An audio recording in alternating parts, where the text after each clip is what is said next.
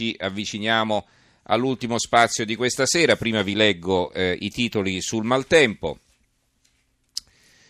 Eh, che ritroviamo veramente su tanti giornali.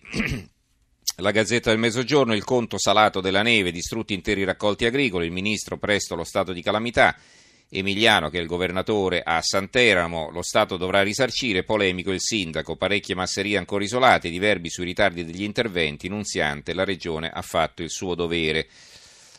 Ehm, e questa era eh, la Gazzetta del Mezzogiorno, l'apertura, perché insomma la Puglia è la regione più colpita eh, dal maltempo.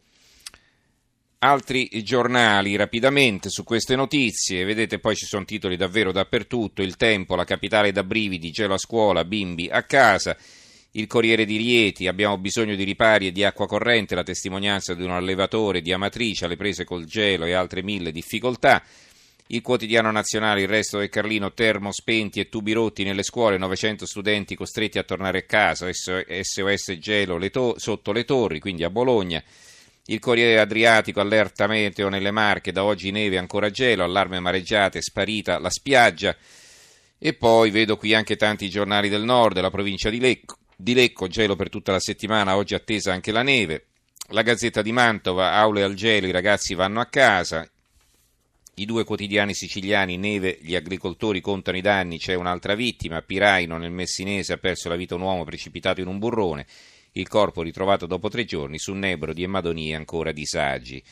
La Sicilia, Egadi isolate, manca anche il cibo, ancora problemi per il maltempo in Sicilia, le tre isole di fronte a Trapani.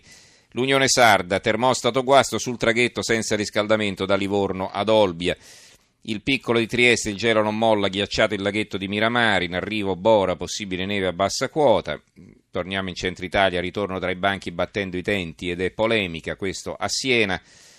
E insomma potremmo continuare così, grande freddo, aule gelate in tre scuole e la libertà eh, di Piacenza.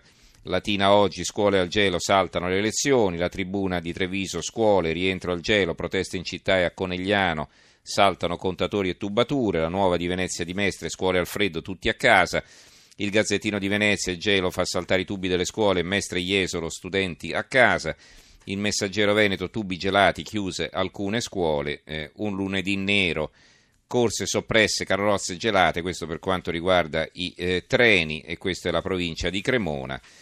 E poi eh, invece chi si lamenta della mancanza della neve e sono gli albergatori di Cortina, senza la neve gennaio sarà un disastro perché lì la neve non c'è. E infine l'Adige, così eh, chiudiamo con una nota così più leggera, ecco il cannone da neve fatto in casa, a Meano, filari imbiancati, l'ho inventato per far divertire i miei figli. Insomma, quindi anche chi si dà da fare quando la neve non c'è per farla per farla saltare fuori eh, per forza. Allora,